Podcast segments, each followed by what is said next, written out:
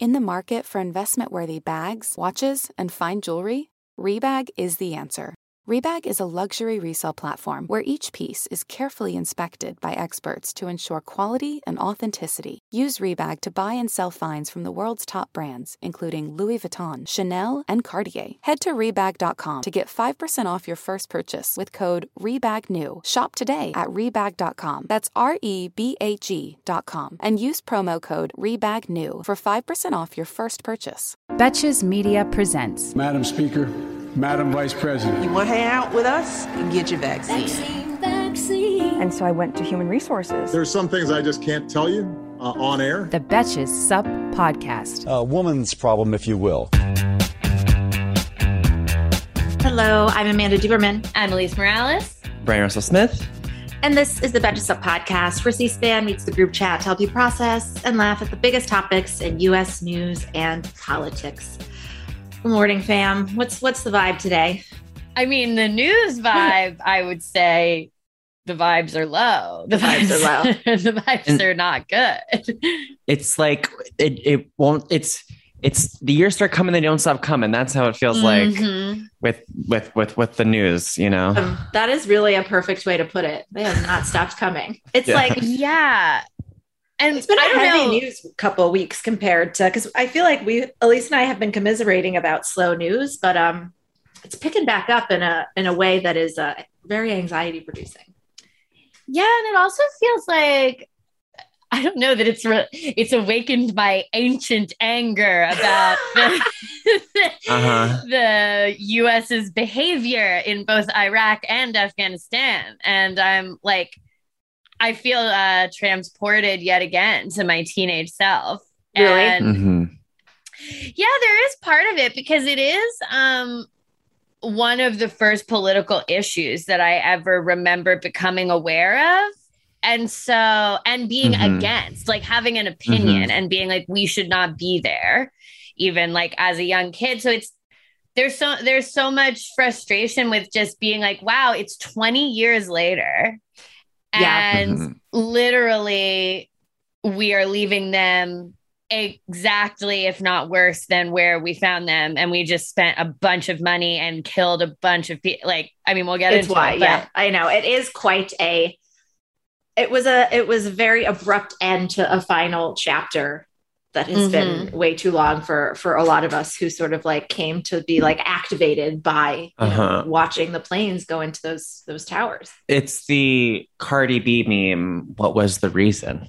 Yes. What is the reason? Was the reason? And I feel like it's like so funny because I feel like so many other political issues have come into my life, but that one, we still haven't answered what was the reason. Cardi's still yelling what was the reason. Like we still haven't, you know, really reckoned with any of that. And we've just let it go on. Like, I guess it's just this reminder as like an American who's felt like detached from it that we've let this go on for so long. Right. And yeah, that is just compounded how dramatic. And it's just, I have no words, but how dramatic this abrupt end is. So today we're definitely going to do some follow-ups about the ongoing news and the desperation and just reactions to it and this moment and reflecting on the past 20 years. And if you haven't yet, I really urge you to listen to yesterday's episode that Brian and I did with Moshe Manu. Yes. It's very, it's pretty evergreen on this topic. Like if you don't get a chance to listen until this weekend, I would still recommend it.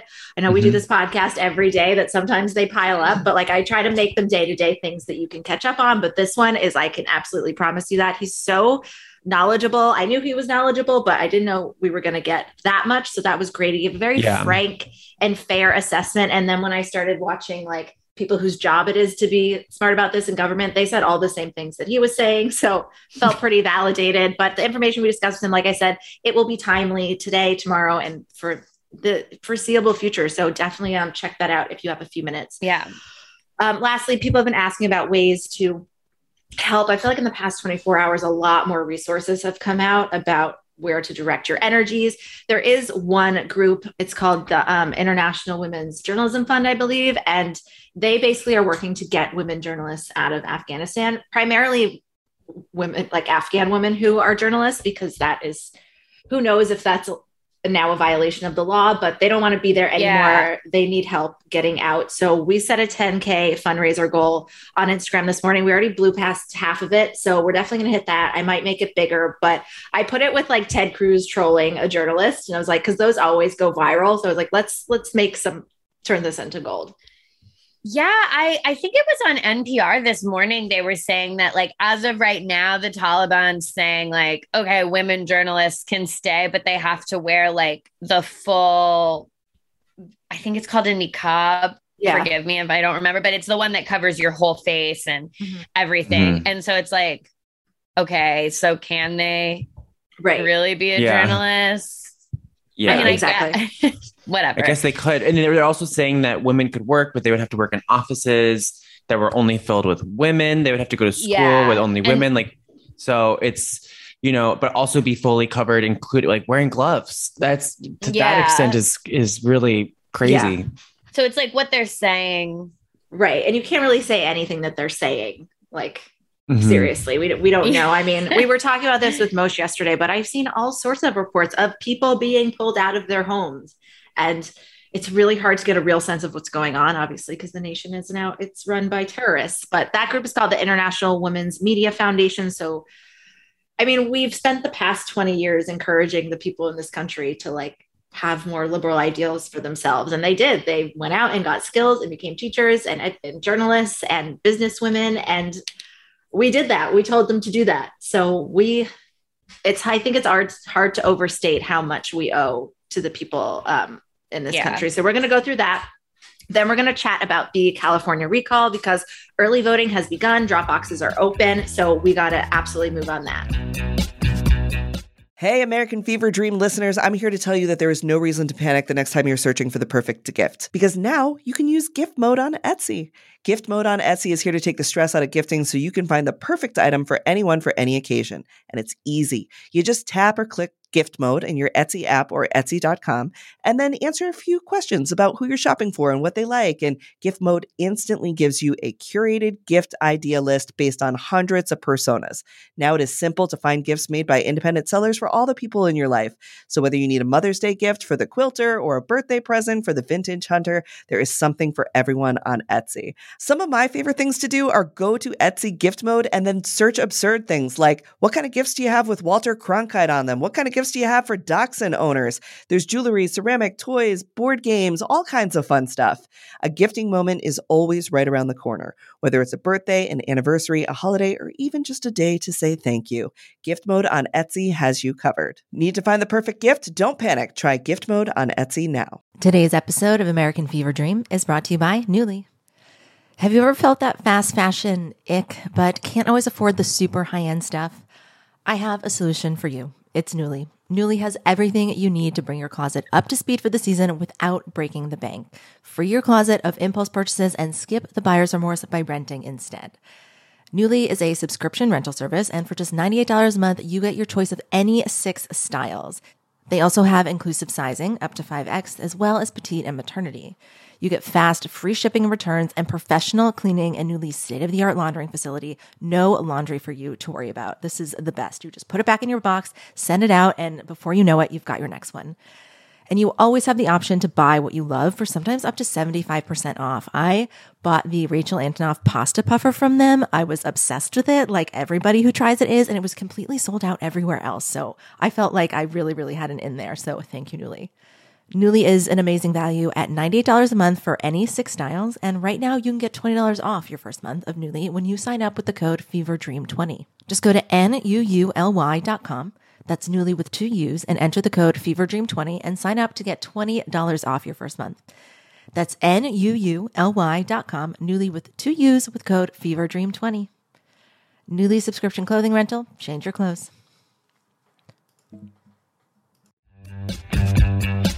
Let's start with Afghanistan. So we've had these sort of general reactions so far. Like you said, Elise, 9/11 left such an impression on all of us. This war has defined our generation, but I think I'm not alone when the pictures at the airport and what we've seen in the past couple of days is it only hit until seeing that. I mean, I know we've seen headlines about we're leaving Afghanistan, we're going to withdraw fully by the end of August, but I certainly was naive about how like real and what a conclusion that would be. So what are like your general feelings, Elise? It sounds like you're in your feelings about it. I've been definitely in my feelings about it. I mean, again, it does really feel like it's bringing up a lot of past trauma that our generation has. You know, our generation fought in these wars. Our generation was like irreparably changed by obviously 9/11, but then watching these wars unfold on TV and the rhetoric that came around that, and we're living in the world that those wars created as well. So, but also we didn't make them, you know, like I was not involved in the decision-making apparatus in the early 2000s. I was mostly involved in like reading books that were fake diaries from girls from different historical periods of time.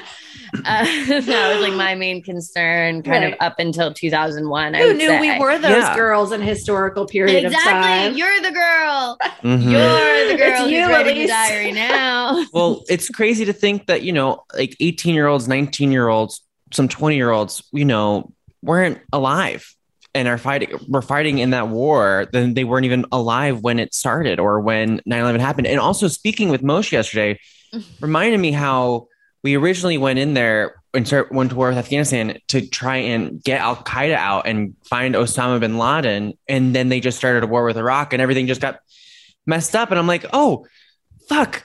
I forgot how much George Bush, God, you know? Him and his dumb paintings.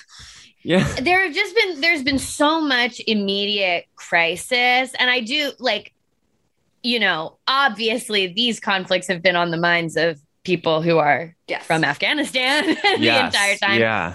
But as, you know, just an average American girl, it did feel like I felt like I had disconnected myself from these conflicts because I don't know, we had a psychopath who was president. And I do feel like something about Obama's election, like gave us this sense that we dealt with this. Like we were like, see, we got rid of the guy who started it, but like the wars stayed the same. They continued. Yeah. You know, they continued the whole time. Yeah, the operation was to get Osama bin Laden, which they did, but they ended up staying there. And I'm like, oh, yeah. And then the whole, it's like, so what took, and everyone wanted to leave. So it's like in this whole time since Obama was president and Joe Biden was vice president and then Trump wanted to leave in his administration, no one thought of the process of getting the people out. It's like, yeah, but you've always wanted to leave. Maybe you should have made an action plan. Right. Like the past three presidents have been like, we really got to get out of there. So the fact, that's the other thing that just makes me angry is that like at the very least, we owed these people an orderly means of exit from this country that we're leaving it worse now. It's bad. The Taliban is literally in power again. A country. Yeah. We're leaving it worse. We couldn't even get rid of the Taliban. We made them have a Western, turn more Western culture. There was women were working and, people more comfortable and they were showing their faces. There were women billboards that they had to cover, but they ran for office. They became publicly known. Yeah. And now it's like, actually, we're going to put the people back in charge who kill people for doing that. Mm-hmm. And we're not going to help you leave before that happens. Yeah. And it's crazy. I mean, I was just, obviously when things happen, we try to locate ourselves in them. Elise, think about if suddenly the terrorists took over this country and they disagreed with what you and I write. Like you and I have been writing years of trash about them. We would be stuck in our homes, petrified. And they are experiencing that on a level times 1,000. So of course they're not like, no, you guys can work. It's fine. It's like, oh, just come outside. Come out. What's a burqa? I've never heard of a burqa. Like, come on. Yeah. It's just this, I don't know. This is a growing frustration that I'm developing with Joseph Robinette, which is that he seems bamboozled all the time by things that I feel like are not bamboozling. Exactly. So let's talk about his reaction later. So he spoke yesterday afternoon. I had originally heard he wasn't going to speak for a few days, but people were like, sir, we need to hear from you. You're going to have to say something, babe. Yeah. So let's listen to a few moments from that yesterday. After 20 long years of bloodshed, the events we're seeing now are sadly proof that no amount of military force would ever deliver a stable, united, secure Afghanistan, as known in history as the graveyard of empires. What's happening now could just as easily happen 5 years ago or 15 years in the future. We have to be honest. Our mission in Afghanistan has taken made many missteps over the past 2 decades. I'm now the 4th American president to preside over war in Afghanistan, 2 Democrats and 2 Republicans. I will not pass this responsibility on to a 5th president. I will not mislead the American people by claiming that just a little more time in Afghanistan will make all the difference. Nor will I shrink from my share of responsibility for where we are today and how we must move forward from here.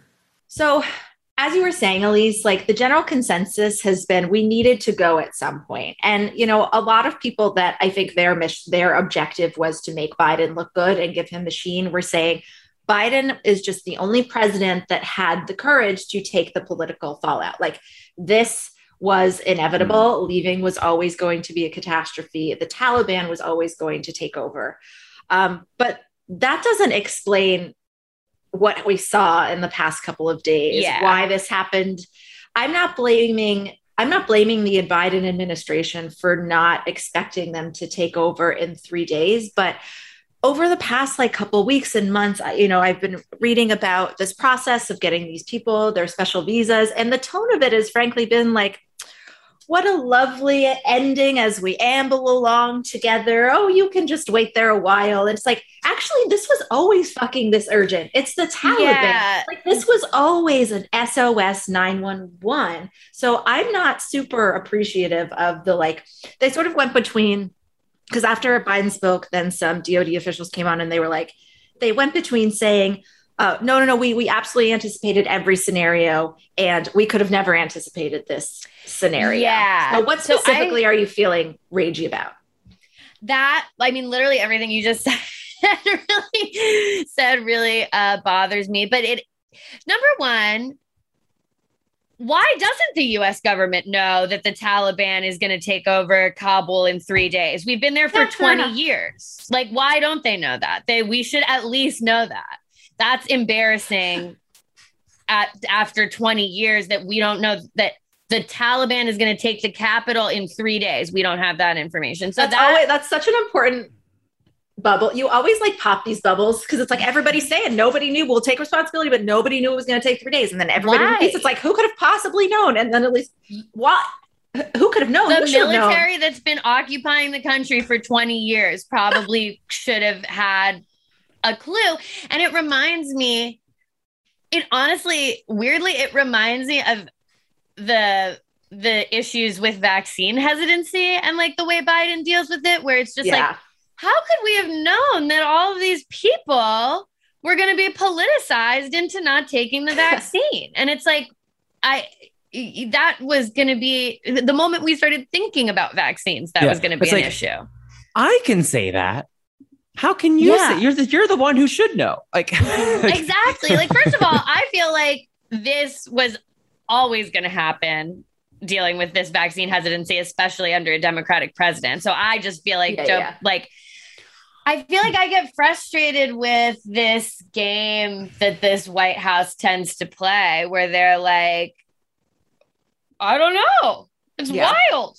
I'm out of ideas. And it's what are you I don't know. All of this election stuff is passing and we don't really. Yeah. And they tend to react. Voting rights. They tend to react pretty well, with the evictions, with when the Delta thing gets out of hand, they will say it's they've tried to back up the CDC, but also be frank about what was missed. So they always get credit for being really reactive. But it's dude, obviously, I mean, Biden strikes me as a president who like gets a lot of external advice and still chooses the path. Like most of these presidents that wanted to leave, as Moshe was telling us yesterday, or like the military advisors were always like, no, we can't. Because their job, they knew this was going to happen. And their job is also to like protect it. So Biden's just the first one in decades who has been like, all right, fine, we'll do it. Yeah. And I think he's right. Like, I don't disagree with the choice of getting out. Like someone had to do it. There was no way to do it correctly because we never should have been involved in any of that in the fucking first place. Maybe God, Lord knows. I mean, I'm not a military strategist, but we obviously needed to get out. It's just like, there's things where it's like, they don't have visas ready for people. They don't know the airport's going to be overrun. Like these are things that the military should know. It's also, it's just like, what the fuck is it with like all the red tape? It's like, yeah, I don't understand. Like who you are the ones who makes the decisions to put all the red tape there in the first place, sir, administration and State Department and whoever manages the visas. So it's like, why not just like waive it a little bit, you know, like, and figure out the paperwork when you get after you get them out first. You know what I mean? Right. It's like, oh damn, we got to file. We can't, I'm so sorry. We can't get you out of Afghanistan because we have to file a piece of paper at an office in Langley. Mm-hmm. And then someone has to put a stamp on that piece of paper. And it's like, no. Yeah. Bring them all. Get them all. When Biden reacted yesterday to this precise thing, which is why wasn't this process? I mean, there's so many different processes. There's people that need to be evacuated. And that refers to like Americans generally. And people that work at the embassy, there's people with the special immigration visas. And then there's the huge category, which we're going to have to figure out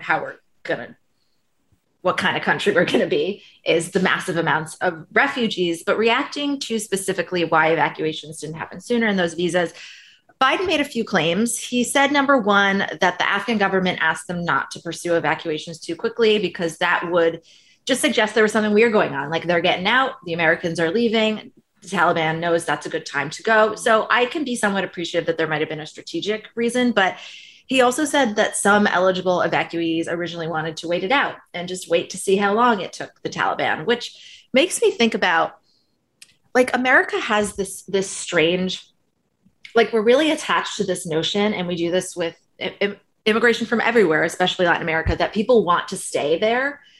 It's like, no, surely we can just improve this country enough that people will want to stay. And it's like, no, you know how these people live. They're desperate. They're going to die if they stay. They don't want to stay. Stop saying, stop saying and we can go and fix it. Off, they don't want to stay. They don't want to stay. They want to be gone from there, actually, because they're literally like, I'm going to hold on to a fucking plane. Right. Their option is to be like beheaded, basically, some of them. So this...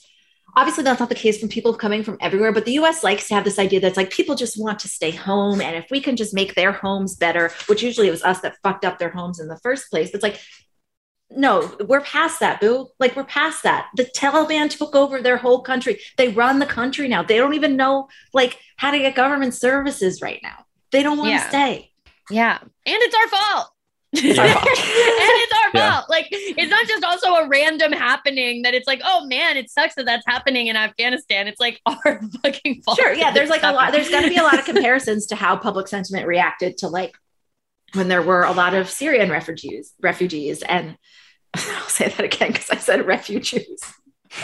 And I think this will eventually prompt a lot of conversation. It already is, comparing it to like the Syrian refugee crisis when American popular sentiment was not really in favor of it, but so there are some concerns about that. But this brings us to the broader question about resettlement. We know there are tens of thousands of Afghans eligible and waiting for these special immigrant visas because they helped the government.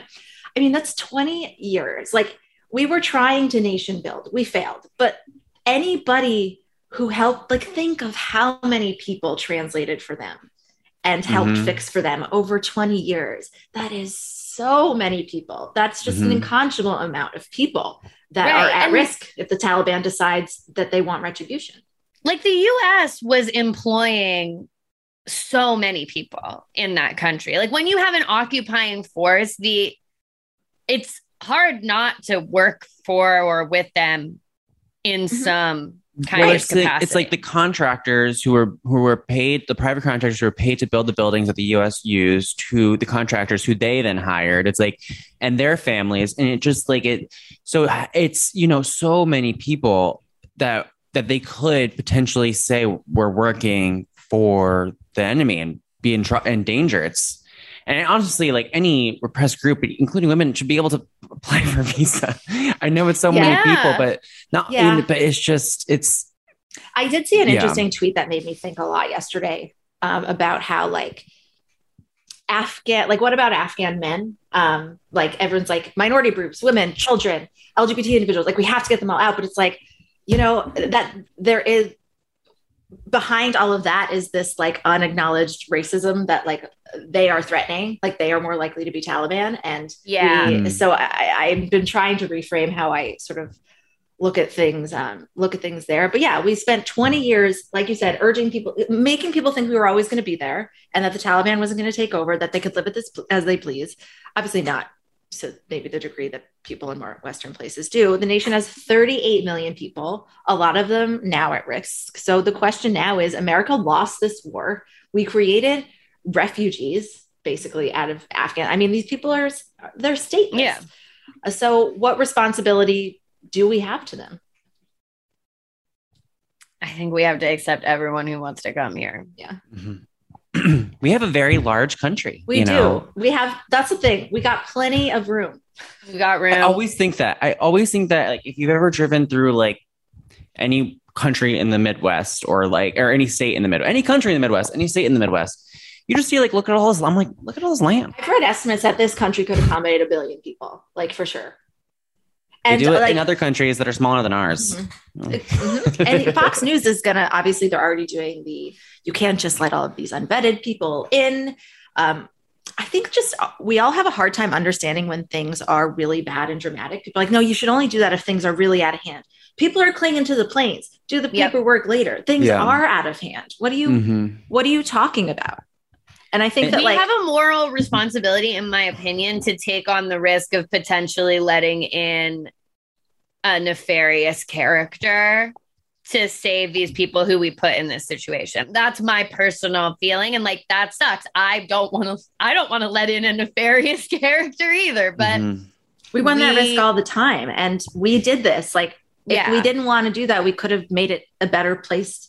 I don't know. Well, that's not true. We couldn't have made it a better place to say, but it's like, I remember thinking, you know, in middle school when we were doing this war, it's like, well, if what we're there for is to like make it a better country for everybody, why aren't we in like 1/3 of the countries on earth? Mm-hmm. Like the devastating thing to accept about this is like, it's so strange because you don't want to say like we never should have gone there, because I've seen both sides. I've seen a lot of people be like, well, the fact that people have so much to lose is proof that we did make a difference. But I've also seen, you know, watch out for like pinkwashing this war that did kill tons of Afghan civilians. So many people were refugees before we even left. So it's like, it's such a strange feeling. I think that's what we're talking about. And it's, we know people that were service members. And of course they're like, it makes me so upset to think that they would feel that the reaction to this is that people think this war was for nothing. It's like, to keep people much safer than they would have been for 20 years isn't nothing,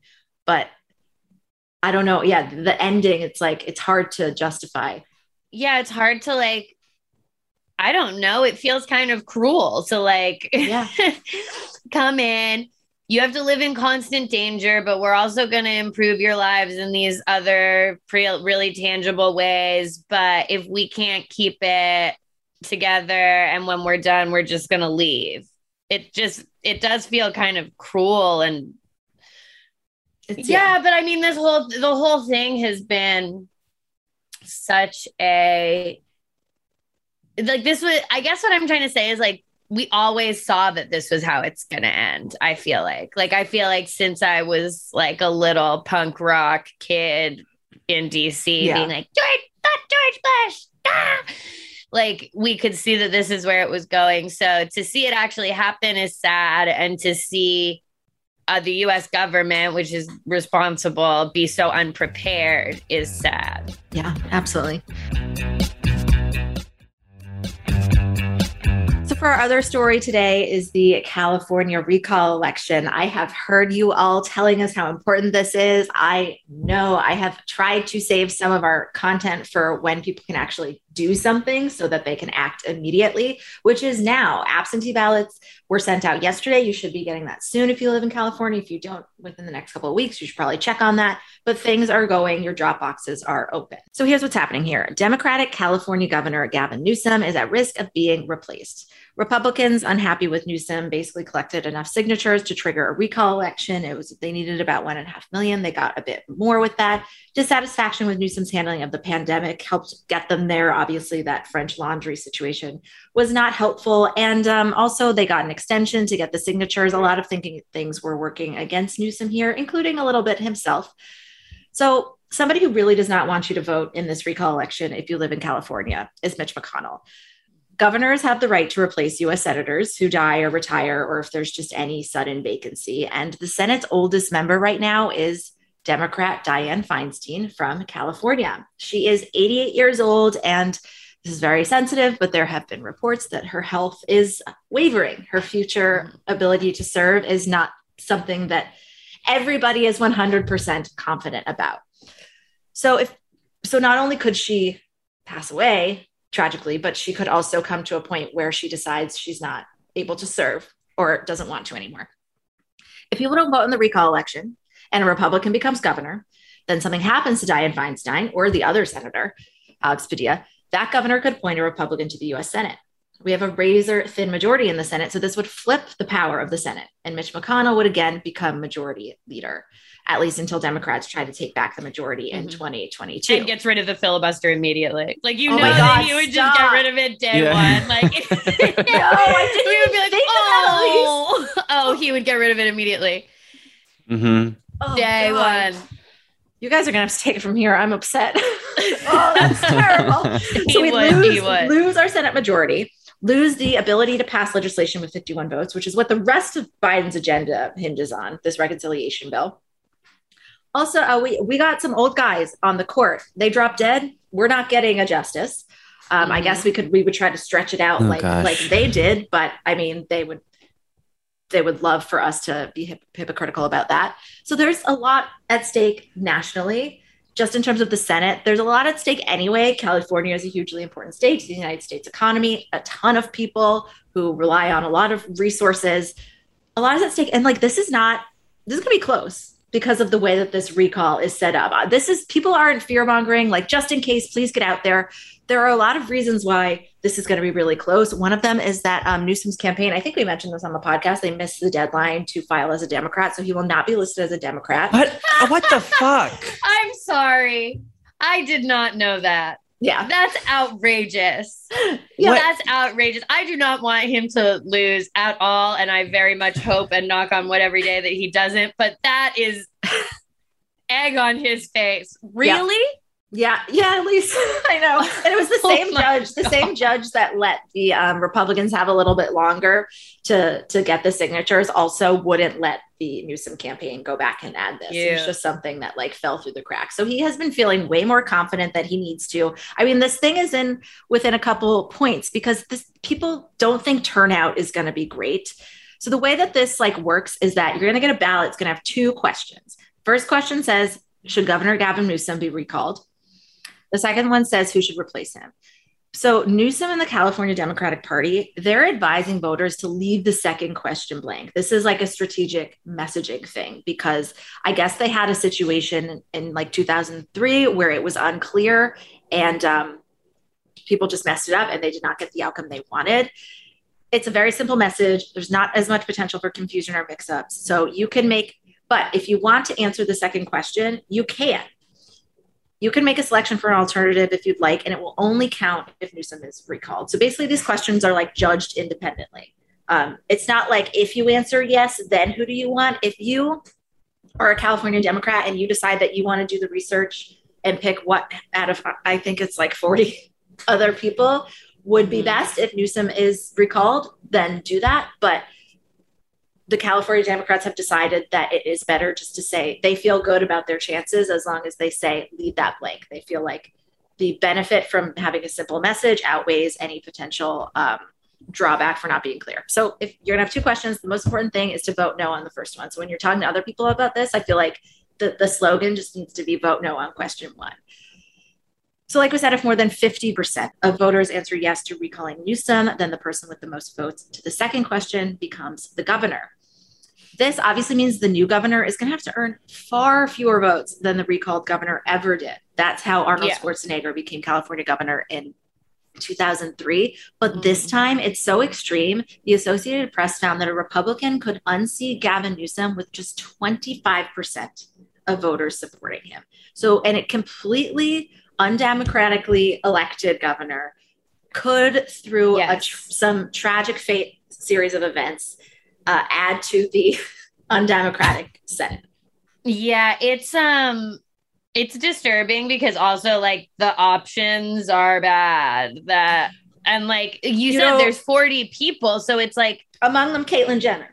Among them Caitlyn Jenner, right. And like all these other similarly, you know, terrible individuals. And California, we do not need California to be run by a psycho right now. Exactly. That is not going to be helpful. Like now, that is not going to be helpful. You know, Gavin Newsom, there's a lot to say about him, but at least he believes in like coronavirus restrictions and doing like, and like public health messaging. At least he believes in climate change. Like we could end up with someone who like, during fires on fire and like doesn't believe, like thinks it's about raking leaves or whatever Trump said. Right. I mean, it's also because California is so huge that there's so many different pockets of it where people think California liberal, but there really is a lot of Republicans in California. I think it's 25%, which that's a lot of people. Like that sounds like a small proportion, but it's a lot of people. And Republicans are historically more motivated for elections like this. Especially if they think that they can get out someone that they don't like and get in a Republican. Like that would motivate me if it was the other way around, you know? Totally. So that's just a little frightening. We just got to make sure everyone goes and votes. It's super California important. Listeners vote no on question one. No on question one. Because Mitch McConnell would really love for you to forget to do this. Yeah. And he gets in power again. That would be catastrophic. No, it'd be very upsetting. I would put in my 2 weeks notice on that day. So it's just like, I can't take this on again. It would just be the smugness for me, you know, the smugness that would come from that moment of his ugly face. He is not an attractive man, but when he's smug, it's just like, I want to punch it. I know. One of the best things about him not being majority leader is like, we just don't have to see him that much. Yeah, the smugness. Yeah, no, he's not saying much. So vote no, question one. We'll be back tomorrow. Until the end of democracy, I'm Amanda Duberman. I'm Elise Morales. I'm Brian Russell Smith. And this is the Betches SUP Podcast. Bye. The Betches SUP Podcast is produced by Amanda Duberman, Jorge Morales Pico, and Sean Kilby. Editing by Jorge Morales Pico. Social media by Amanda Duberman. Be sure to follow @Betches_SUP on Instagram, Twitter, and TikTok, and send us your emails to suppod@betches.com. Betches.